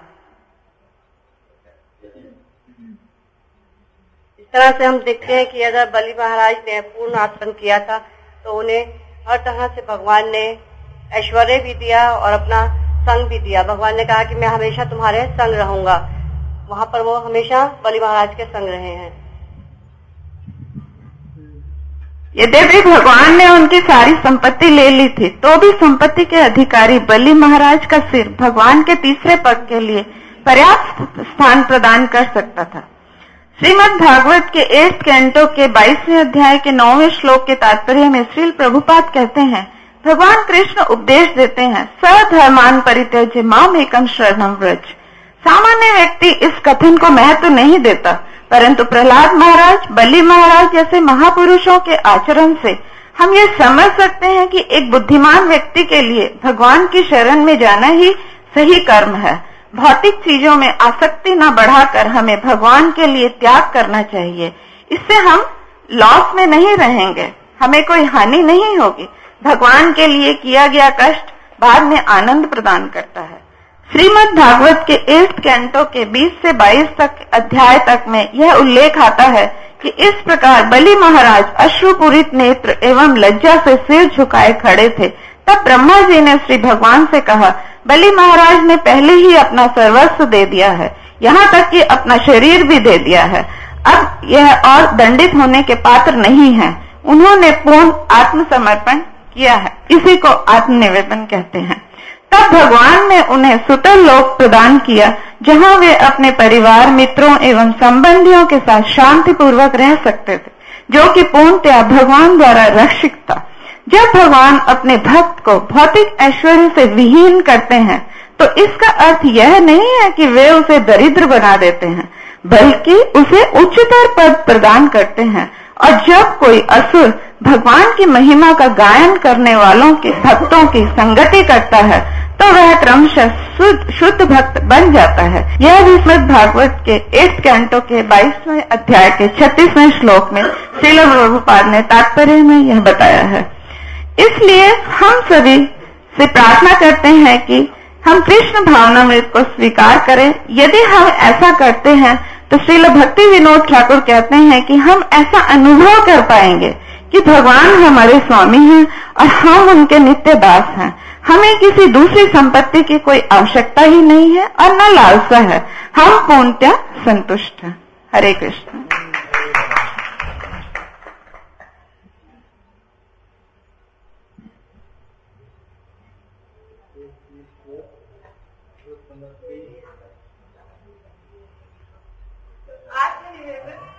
मैंने स्लाइड नहीं बनाया है। यही है आत्मनिवेदन यानी घर संपत्ति का समर्पण। आत्मनिवेदन यानी शरीर का समर्पण। ये स्लाइड याद रह जाएँगी अगर आप देखेंगे तो। आत्मनिवेदन यानी संपूर्ण मन का समर्पण। आत्मनिवेदन यानी मिथ्या अहंकार का समर्पण। आत्मनिवेदन यानी भौतिक इच्छाओं का समर्पण। हरे।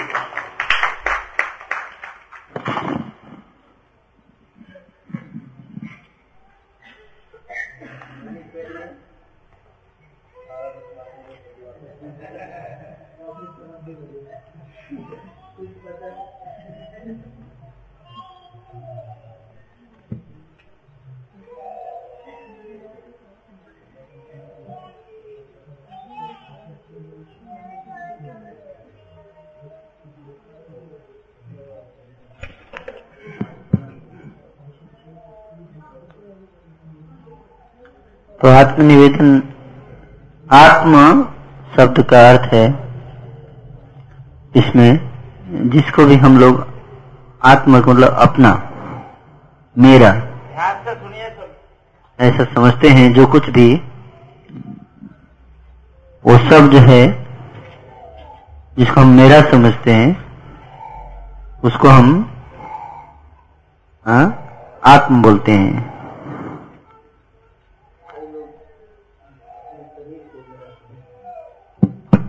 कई कई लोग अपने शरीर को मेरा समझते हैं। कई लोग अपने मन को, कई लोग अपने और कई लोग जो हैं, शरीर से संबंधित चीज़ों को मैं, मेरा मेरा परिवार, है कई लोग धन को, संपत्ति, और कई लोग जो हैं वो राज्य को, कई लोग देश को, कई लोग पूरे विश्व को अपना समझते हैं, मेरा। तो इन सबको एक भक्त जब रियलाइज़ करता है कि ये सब मेरा नहीं है, ये सब भगवान का है ईशावास्यम इदम सर्वम यत्किंच जगत्याम जगत। इस संसार में जो कुछ भी सब भगवान का है, और इसलिए उनके चरणों में समर्पण कर देना चाहिए। जब एक भक्त कन्विंस हो जाता है इस बात के लिए, और फिर कन्विंस होने के बाद, उस पर अमल करना शुरू कर देता है। भगवान की खुशी के लिए ये सारी वस्तुओं को समर्पित करने का अर्थ है कि जो कुछ भी उसके पास है, जिसको वो मैं और मेरा समझता है, वो उसको को अपने रखता है। लेकिन उनका इस्तेमाल जो है वो, उसका उपयोग जो है वो करता है भगवान की इच्छा के अनुसार। अपनी इच्छा के अनुसार उसका उपयोग न करके भगवान की इच्छा के अनुसार गुरुदेव की इच्छा के अनुसार जब उन वस्तुओं का हाँ, उपयोग करता है भगवान की सेवा में गुरु की सेवा में अन्य किसी इच्छा में नहीं तो उसको बोलते हैं आत्मनिवेदन।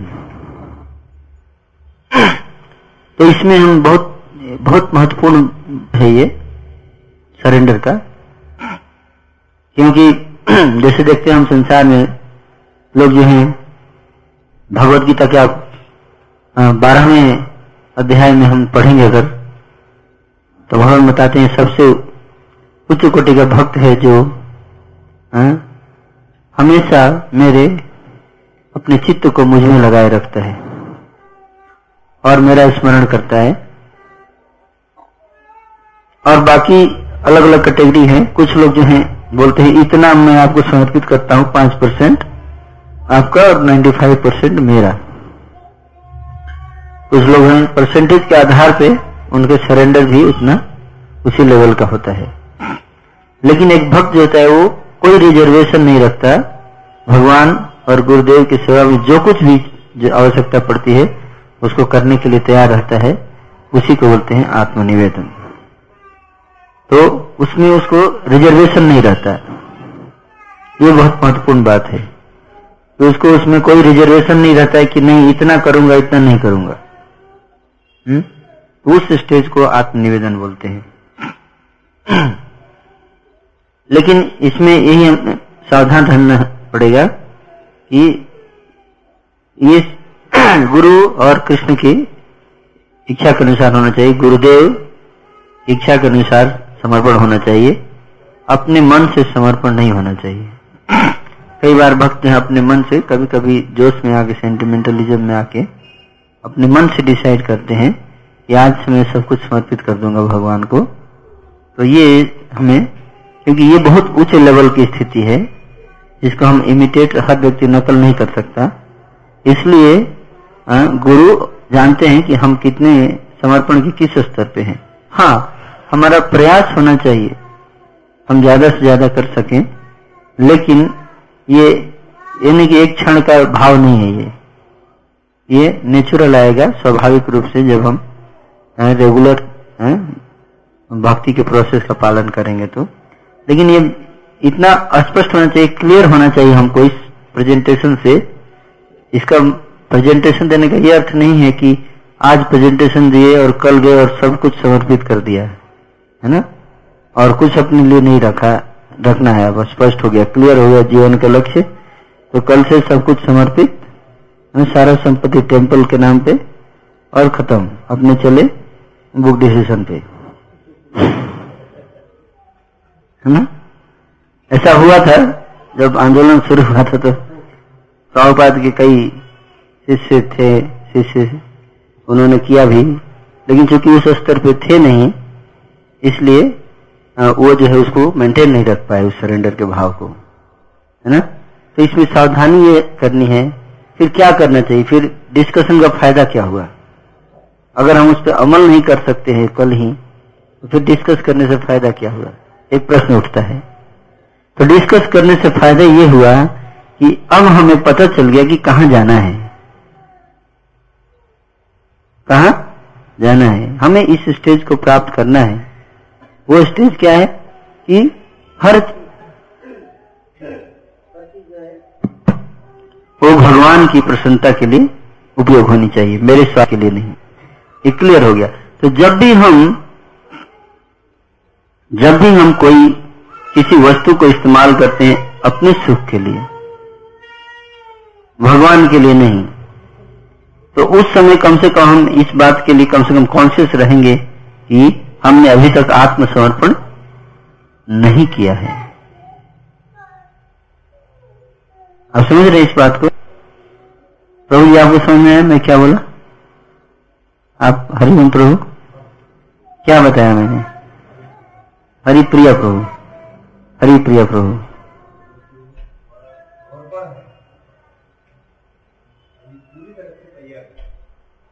हाँ तो हमें गोल पता चला कि क्या क्या कर, किस कहाँ तक जाना है हमें? कल ही नहीं जाना है। हो सकता है सबके लिए अलग अलग टाइम लग सकता है। किसी के लिए एक दिन लगेगा, किसी के लिए दो साल वर्ष भी लग सकते हैं। ये डिपेंड करता है इंडिविजुअल व्यक्ति पे। लेकिन ये बात स्पष्ट है कि एक न एक दिन सबको वहाँ पे पहुँचना है। ये क्लियर हो जाना चाहिए। अब कौन कितनी तीव्रता से पहुँचता है, वो उसके ऊपर उसके भजन के ऊपर डिपेंड करता है। उसकी इंटेंसिटी तीव्रता के ऊपर डिपेंड करता है कि भजन में उसकी कितनी तीव्रता है, है? वो कितना क्लियर है कन्विंस कन्विंस है वो कि मुझे जल्दी से जल्दी पहुँचना है, है? लेकिन ये स्पष्ट है इन गीतों को पढ़िएगा इस सेक्शन में आप सब बहुत इंपॉर्टेंट है हम सबके लिए। एक विजन एक एक डिवोटी का क्या विजन होना चाहिए क्या भाव होना चाहिए परिवार के प्रति? धन संपत्ति के प्रति किस विजन से, किस भाव से उसको देखना है? है ना? इस, ये जो विजन है, दृष्टिकोण है, वो इस सेक्शन में, आत्मनिवेदन सेक्शन में भक्ति ठाकुर ने स्पष्ट किया है। जैसे इसमें बताते हैं, एक अभी मैं जस्ट पढ़ रहा था ये गीत, कि नथिंग रिमेन्स माइन हिंदी में है पांचवा गीत, आत्मनिवेदन का पांचवा। हिंदी में पढ़ूँगा तो अच्छा रहेगा। हे प्रभु, इस संसार में ऐसा कुछ भी नहीं है जो मेरा है। निश्चित रूप से आप ही माता पिता सुहृद मित्र एवं मेरे भाई हैं। मेरे समस्त मित्र, पत्नी, पुत्र तथा पुत्रियाँ, सभी आपके दास तथा दासियाँ हैं। इसी संबंध के अनुसार मेरा उनसे संबंध है। क्योंकि मेरी संपत्ति, अनुचर, घरेलू साज समान तथा पत्नी सब आपके हैं और मैं आपका दास होने के नाते मात्र उनका निर्वाह कर रहा हूँ। मैं इसीलिए धन उपार्जन करूँगा क्योंकि वह आपकी सेवा में लगे। मैं व्यय इसलिए करूँगा कि आपकी गृहस्थी का निर्वाह हो सके। तो ये हमारा दृष्टिकोण होना चाहिए, परिवार के प्रति। बिज़नेस हम कर रहे हैं जॉब कर रहे हैं, सम, हैं? जो भी कार्य कर रहे हैं हैं? तो वो कार्य जो है वो इस भाव से हमें करना है। ये क्लियर होना चाहिए स्पष्ट होना चाहिए। कॉन्सियसनेस जो है वो उस कार्य को करते समय इस गीत में बड़ा ही स्पष्ट तरीके से भक्ति विनोद ठाकुर ने बताया है। मुझे ज्ञात नहीं कि अच्छा क्या है और तथा बुरा क्या है। मैं मात्र आपकी सेवा में व्यस्त हूँ। वास्तव में मैं आपके घर का पहरेदार हूँ। आपकी इच्छा अनुसार मैं अपनी इंद्रियों को विभिन्न कार्यकलापों यथा सुनने, देखने, सुनने तथा खाने में प्रयुक्त किए हूँ। इस प्रकार से मैंने अपने आप को आपकी इच्छाओं की पूर्ति में लगाया है। मैं अब अपने निजी सुख हेतु प्रयास नहीं करता। श्री भक्ति विनोद ठाकुर कहते हैं कि मेरा सुख भगवान की प्रसन्नता नहीं है। तो ये भाव जो है, बहुत महत्वपूर्ण है। ना? स्पेशली मैं और मेरा का जो कंसेप्शन है, ये बड़ा डीप है हमारे अंदर, और ये कंसेप्ट जो है, वो इस आत्मनिवेदन में दूर होता है। जब भक्त जो है इस भाव को अंगीकार कर लेता है, स्वीकार कर लेता है कि मेरा कुछ भी नहीं है, सब कुछ भगवान का है, और ये उन्हीं की सेवा में लगना चाहिए, मेरे इंद्रिय तृप्ति में नहीं लगना चाहिए तो उस भाव को जो है आत्मनिवेदन कहते हैं। है?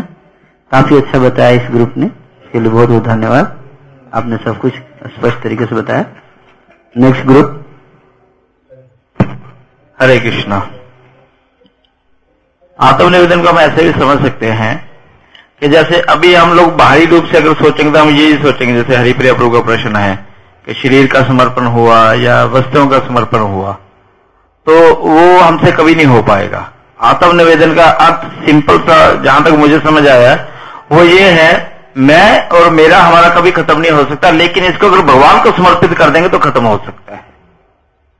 मैं और मेरा जहाँ हमने भगवान को समर्पित कर दिया, वहाँ पे फिर आत्म निवेदन में हम कभी नहीं ये सोचेंगे, चलो ठीक है, अभी मैंने अपनी ज़मीन भगवान के लिए समर्पित कर दी, है ना? तो आत्म निवेदन हो गया। तो अगर हम मैं और मेरा को समर्पित कर दिया तो ऑटोमेटिकली सबको समर्पित हो गया भगवान को। हमें जो गोपतित वर्ण पे नाम लोग प्रेजेंटेशन करना है हाँ। गोपतित वर्ण is one of the elements of surrender to Lord in which one has faith that Lord is the ultimate maintainer of the devotee both materially and spiritually तो इसके जो है मीनिंग से हम लोग समझ सकते हैं कि जो ये ना, छह जो लक्षण है शरणागति के, उनमें से तीसरा ये लक्षण है इसमें जो है ना हम लोग सम, आ, ये एक्सेप्ट करते हैं कि भगवान ही हमारे अल्टीमेट मेंटेनर है हमारे पालन करता है। तो वो भक्त जो है समझता कि जो है कि ना भगवान हमारे जो है पालन करने वाले हैं। और बहुत मेटेरियली भौतिक भौतिक उसमें मतलब लाइफ में भी एंड ऑल्सो ना स्पिरिचुअल लाइफ में भी हमारे को जो है वो मेंटेन करते हैं। इसमें हम लोग देख सकते हैं कि ये एक्चुअली हमारे जो इसमें चार सॉन्ग हैं गोप्तित्व में तो चारों सॉन्ग का हम लोगों ने थोड़ा थोड़ा उसमें मेन मेन पॉइंट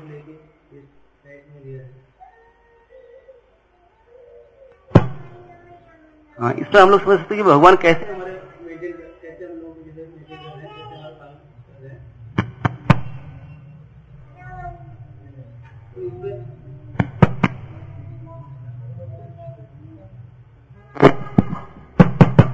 हरे कृष्ण तो इसमें हम लोग देख रहे हैं कि हमें भौतिक रूप से भी और आध्यात्मिक रूप से दोनों तरीके से भगवान जो है हमारे को हमारे हमारे को मेंटेन कर रहे हैं। Since since living entity can only desire but ultimately material energy is under Lord's control therefore everything depend on Lord's desire creation maintenance and destruction of the whole universe is taken place under the Lord's control तो जैसे कि हम लोग ना, जो जीवात्मा जो होती है, बद्ध जीव जो होते वो केवल हम लोग इच्छा कर सकते हैं कि हमारे को जो है ना, जो भी, ना, कुछ भी करने के लिए। बट यह कि अल्टीमेटली जो है वो वो डिज़ायर जो है फुलफिल होती है भगवान के थ्रू ही। क्योंकि हम लोग जो है, भगवान की, ये, जो मटेरियल वर्ड जो भगवान, जो माया है, उसके ना तीन गुणों के अधीन हम लोग हैं। और और वो जो जो माया है, वो भगवान के कंट्रोल में है। तो अल्टीमेटली जो हमारी जो इच्छा है, वो फुलफिल होती है भगवान की जो है मतलब भगवान की मर्ज़ी से भगवान जो हमारे जो है ना, दया करते हैं। तो तभी हम लोग, और हम लोग जब भगवान को, है ना, क्योंकि हम लोग जो फुली सरेंडर होते हैं, और, क्योंकि भगवान ही अल्टीमेटली जो है, भगवान ही जो है सृष्टि को जो है सृष्टि क्योंकि भगवान की अध्यक्षता में ही, भगवान खुद बोलते हैं कि उनकी अध्यक्षता में ही ये सृष्टि का निर्माण होता है। ब्रह्मा जी की के द्वारा और और हाँ, विष्णु जी इसका जो है पालन करते हैं और शिव जी जो है इसका संहार करते हैं। हाँ इसमें एक पॉइंट है everything belongs to Lord Lord therefore you have no other option but to take only centre of Lord for our maintenance तो हमारे को इसमें जो है भक्ति ठाकुर बता रहे हैं कि हमारे को ना खुली तरीके से भगवान पे जो है है ना हमें समझना चाहिए कि सब कुछ जो है भगवान का ही है। और और हमारे पास कोई दूसरा ऐसा कुछ हमारे पास कोई ऐसा ऑप्शन नहीं है कि हम लोग केवल भगवान की के आश्रय में जो है रहने के अलावा कि कोई ही हमारे जो है पालनहार है अ, यही हमारे को समझना चाहिए वो बता बता रहे हैं। हमें उसके बाद हमने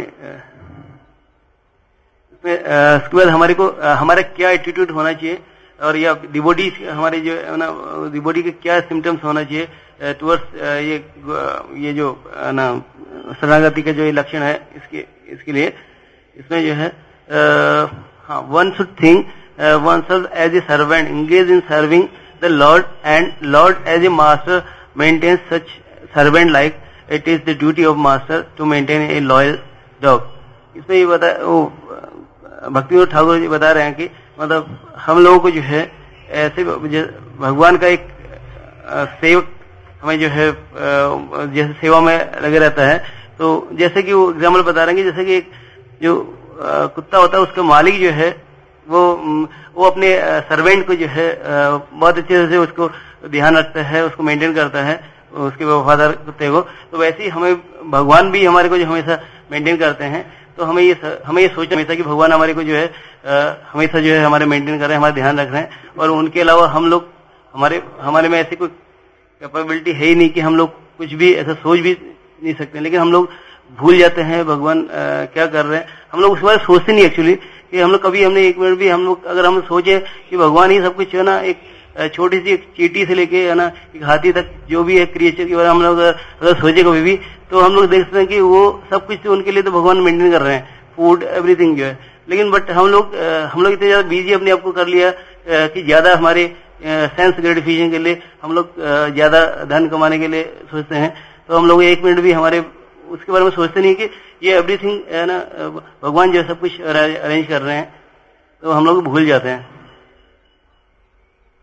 जैसे इसमें गीत में बताया गया कि ना, कुत्ता जैसे वो अपने मालिक के जो है, घर के जो है 24 घंटे जो है वो चौकीदारी करता है, वो चोर या डाकू से जो है तो हाँ हाँ और वो हमेशा जो है अपने मास्टर के बारे में ही ध्यान रखता है, उसके बारे में सोचता है, जैसे ही उसके मास्टर जो है उसको बुलाता है तो वो खुशी ना हफ़्ते वो मतलब जाता है मालिक के पास में।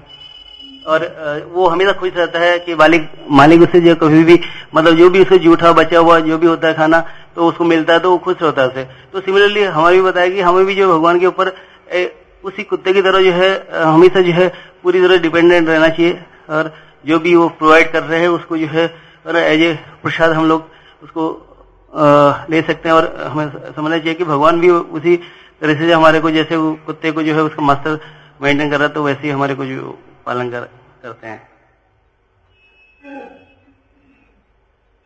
हमें जो है अपने जो, हम लोग एक्चुअली ये सोचते हैं कि ना, हम अपने बलबूते पे, अपने अपने आप पे, हमें किसी पे निर्भर होने की ज़रूरत नहीं है और हम ना इंडिपेंडेंटली हम लोग ना, सब कुछ कर सकते हैं, है ना, लेकिन, और हमारे हमारे जो प्लान भी हम लोग हमें जो भी बहुत एक, उसमें जो है प्लान हम लोग करते हैं तो हमें जो है स्पिरिचुअल अथॉरिटी की गाइडेंस में हम लोग उसको एग्जीक्यूट कर सकते हैं, पूछ के जो है हम लोग करना चाहिए। काफ़ी की पॉइंट यहाँ पे हाईलाइट किया है जिन्होंने प्रेजेंटेशन बनाया है। किसने बनाया प्रेजेंटेशन अनिश प्रभु ने। हाँ।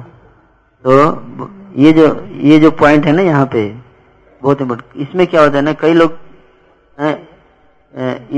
इसमें, इसका उल्टा थोड़ा सोचते हैं हम, है ना?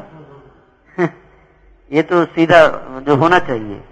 लेकिन एक्चुअली क्या होता है, होता क्या है, जब व्यक्ति गोपनीय वर्ण का पालन नहीं करता है, जो सरेंडर नहीं है तो वो क्या सोचता है कि अगर मैं उसको बोला जाता है कि आप जो है ना जैसा भी एक एग्ज़ाम्पल दूँगा प्रैक्टिकल एग्ज़ाम्पल आपको देता हूँ।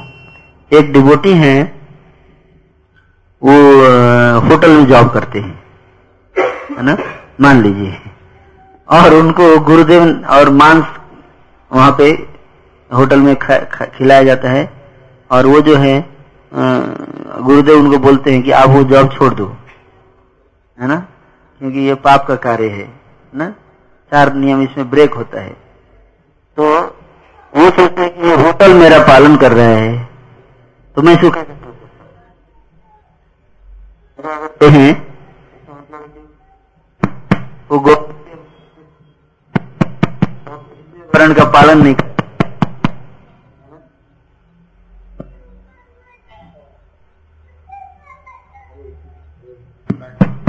हरे कृष्णा।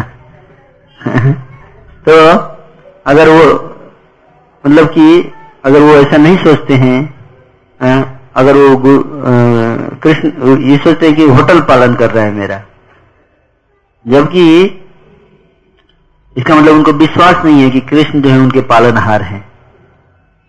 अगर गुरु की बात को मानेंगे उस पर अमल करेंगे तो कृष्ण जो है उनको पालन करेंगे। ये विश्वास इसी तरह से कई ऐसे एग्ज़ाम्पल दिए जा सकते हैं जहाँ की व्यक्ति गुरु के आदेशों का पालन नहीं करता है, है? तो गोप्तित्व वर्ण का पालन नहीं करता है वो। इसलिए उसको शरणागत जीव नहीं कर सकते हम। तो इसलिए हम जो स्पिरिचुअल अथॉरिटी हैं, उन, उनका जो प्लान है, वही हमारा प्लान होना चाहिए। और हमें समझना चाहिए कि कृष्ण की इच्छा से जितना हमें सुख मिल रहा है, हमें उसी में संतुष्टि होनी चाहिए। एक्स्ट्रा संतुष्टि का प्रयास नहीं करना चाहिए हमें। गुरुदेव जितना सुख हमें अलाउ कर रहे हैं, उतने सुख में ही हमें संतुष्ट रहने का प्रयास करना चाहिए। इसको बोलते हैं गोप्तृत्व वर्ण। एक्स्ट्रा इच्छा नहीं करना, है ना? जो भी मिल गया, उसमें में संतुष्ट रहना, है? और ये सोचना कि कृष्ण जो है पालनहार है, और वो जो कुछ भी दे देंगे, उसी में संतुष्ट रहेंगे। इसको बोलते हैं वक्तृत्व वर्ण। काफ़ी अच्छा बताया यहाँ पे। तो इसको प्रैक्टिकल एस्पेक्ट थोड़ा और आप लोग टच कीजिएगा फ्यूचर के प्रोग्राम क्लासेज में।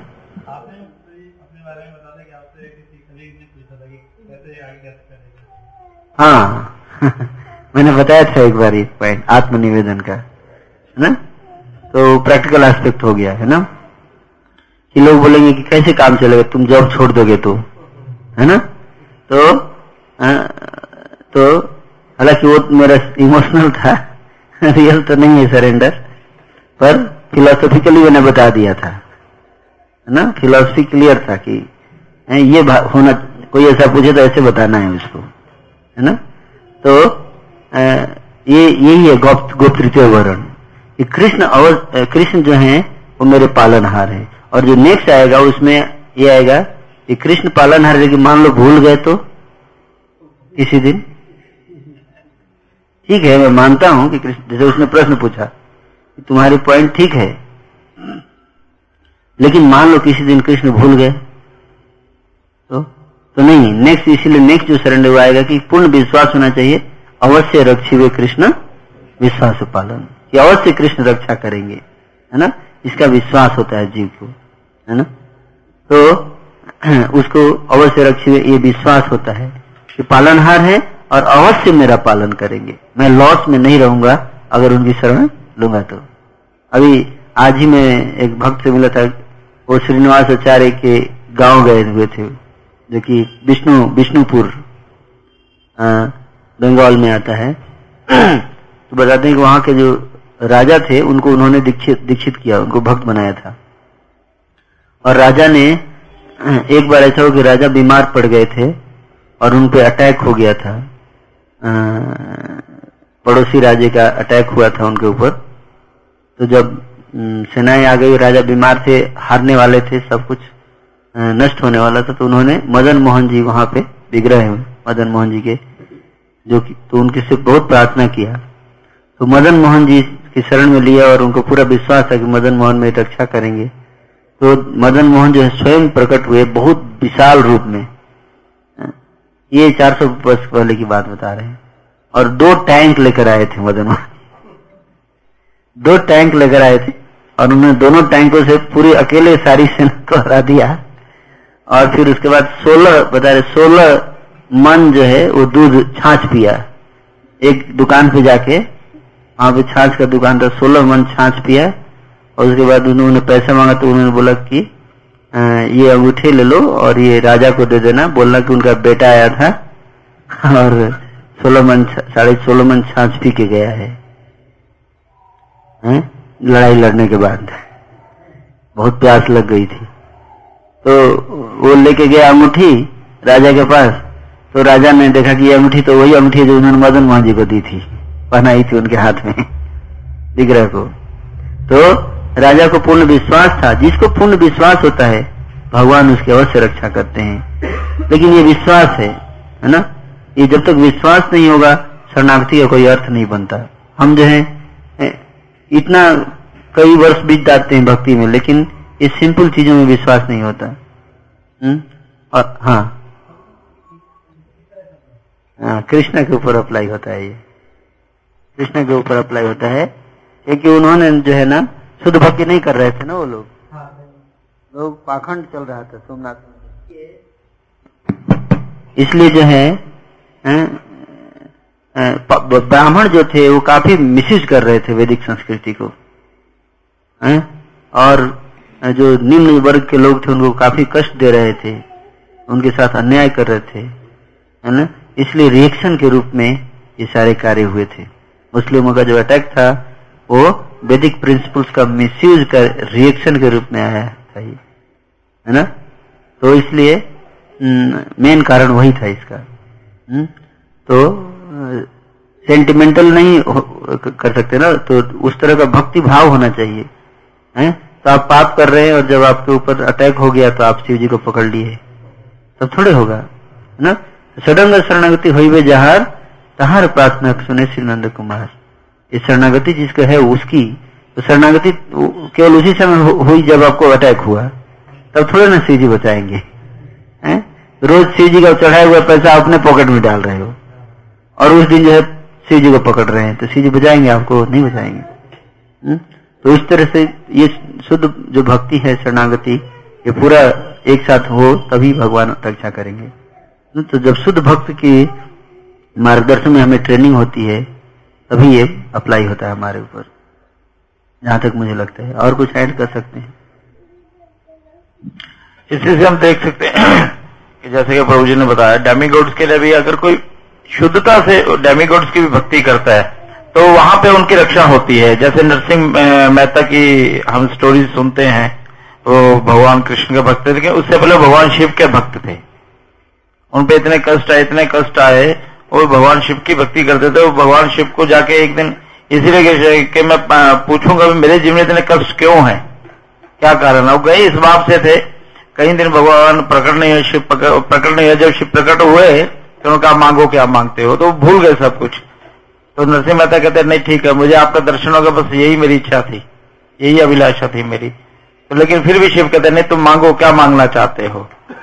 तो शिव बार बार जब उसको फोर्स करते हैं तो वो क्या कहते हैं, नरसिंह मेहता शिव को, कि आप मुझे वो चीज़ दे दिए, दीजिए जो आपको प्रिय है। तो भगवान शिव क्या करते हैं उन्हें आकर के द्वारकाधीश के यहाँ ले जाते हैं। भगवान श्री कृष्ण के सामने जाकर प्रकट करते हैं, कहते हैं, ये कृष्ण मुझे सबसे ज़्यादा प्रिय है, ये आज से मैं तुम्हें दे रहा हूँ। आप कृष्ण भक्ति कीजिए आज के बाद। तो उसके बाद कृष्ण के इतने भक्त बने तो काफ़ी हम स्टोरी सुनते भी हैं, भगवान ने उनका भात भी भरा और भी कई स्टोरीज आती हैं, हमें पता चलती हैं।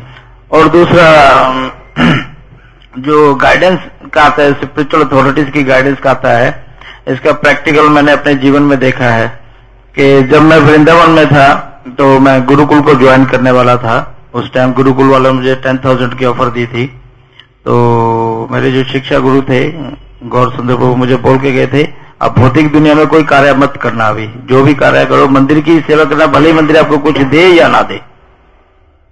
तो हमने उसको फॉलो करने का प्रयास किया और उस शिक्षा का हमें लाभ मिला। तो गुरु महाराज ने मुझे फिर कहा, नहीं, तुम गुरुकुल नहीं ज्वाइन करोगे तो मेरे साथ दिल्ली चलोगे। जबकि वहाँ मुझे टेन थाउज़ेंड मिलने वाला, दिल्ली में पंद्रह सौ रुपये महीना मिल रहा था सिर्फ़। है?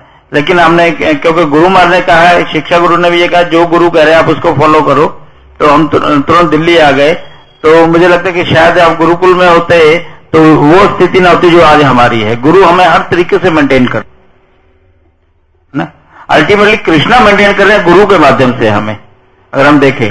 लेकिन वो बात वही आ जाती है कि हम उस टाइम उसको अप्लाई कितना करते हैं। डिपेंड करते हैं इसके ऊपर। हरे कृष्ण।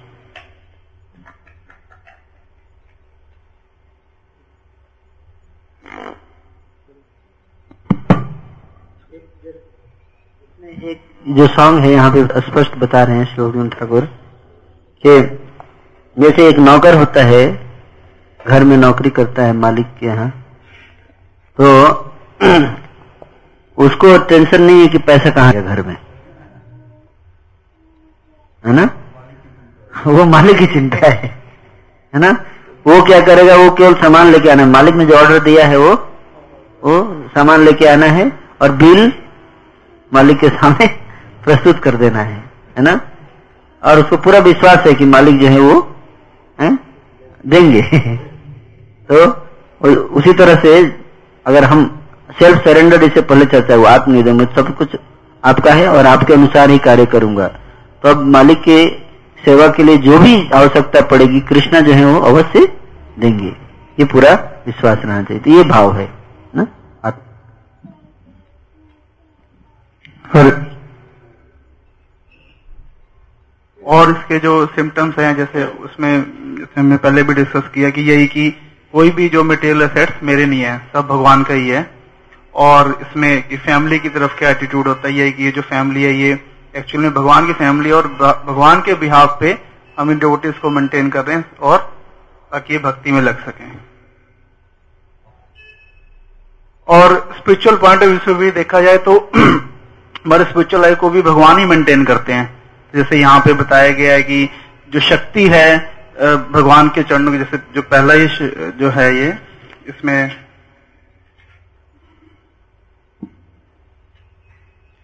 की जाने, की जानी भले तुम्हार धाम थे कि मुझे ज्ञात नहीं था कि मुझे आपके धाम आने एवं आपके चरण कमलों का आशय स्वीकार करने की शक्ति किस प्रकार प्राप्त हुई। तो इवन मतलब हमें स्पिरिचुअल लाइफ में भी आगे बढ़ने के लिए और कि जैसे यहाँ पे प्रार्थना करते हैं कि आप जो है मुझे जो हरि नाम में जो है अस्वा दीजिए। यहाँ पे एक जगह पे बता रहे हैं। तो जो हमारा मतलब taste in the holy name है तो ये स्पिरिचुअल भी जो हमारी मेंटेनेंस है, वो भी भगवान ही करते हैं। उसके लिए भी हमें अल्टीमेटली भगवान के ऊपर ही डिपेंड होना चाहिए। कई बार जैसे स्पिरिचुअल लाइफ में भी हम वही इंडिपेंडेंट होते हम अपने इंडेवर से कुछ कर सकते हैं तो वो भी नहीं हमें करना चाहिए। तो हमें स्पिरिचुअल मेंटेनेंस के लिए भी हम टोटली भगवान के ऊपर ही डिपेंड रहना चाहिए। और तो जब प्रकार से जब हम इस भाव के साथ भक्ति करते हैं तो we can engage in devotion service without any tension and elicit fears of the material life will be destroyed जैसे यहाँ पे बता रहे हैं। बिकॉज़ अगर ऐसा भाव नहीं होगा तो हमेशा हमारे मन में वो चलता रहेगा। ये कैसे होगा, आगे जाके ये ना हो जाए। तो मन मटेरियल वरीज ज़्यादा रहेंगी हमारे माइंड में और फिर पूरी तरह से भक्ति में अच्छे से नहीं लग पाएँगे। मतलब एंथुजियाजम नहीं रहेगा और मटेरियल फियर्स रहेंगे हमेशा माइंड में और एंग्जाइटीज रहेंगी, अब ये करना है, वो करना है, क्योंकि हमारा फेथ नहीं है कि भगवान मेंटेन करेंगे। तो इस प्रकार से जब हम इस भाव के साथ करते हैं तो हम बिल्कुल टेंशन फ्री होके एंग्जाइटी फ्री होके फियर फियरलेस होके भक्ति कर सकते हैं विदाउट एनी मटेरियल फियर्स तो यही है। हरे कृष्ण।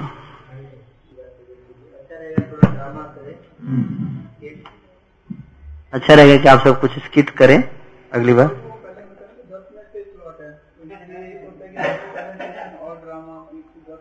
हम बढ़ा सकते हैं स्लॉट को ही नहीं तो हमारे हाथ में है। कि नहीं? यस है ना? तो आप सब अगर प्रेजेंटेशन अच्छा बनाएँगे तो टाइम बढ़ भी सकता है। है?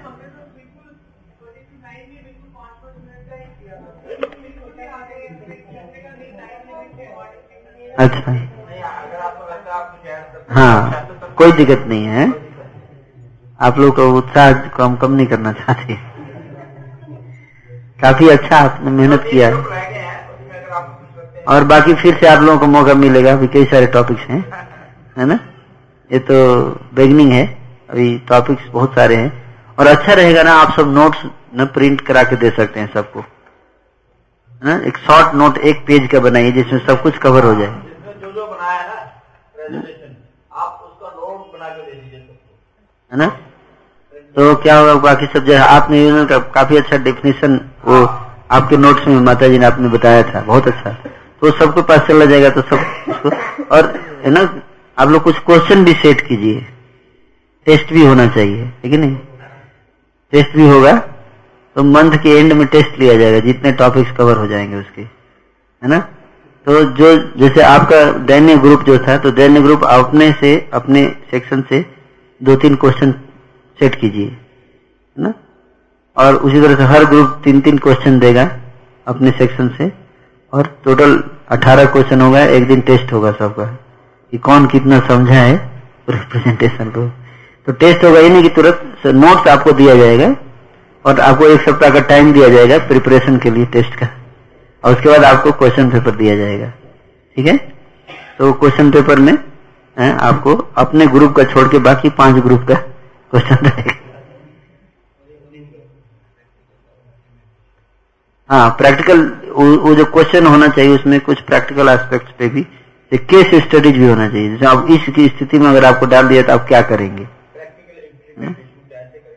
हाँ, उसके ऊपर कुछ क्वेश्चन होना चाहिए है ना? तो उस तरह से आप देखिएगा आप सब सिलेक्ट कीजिए प्रयास है ना?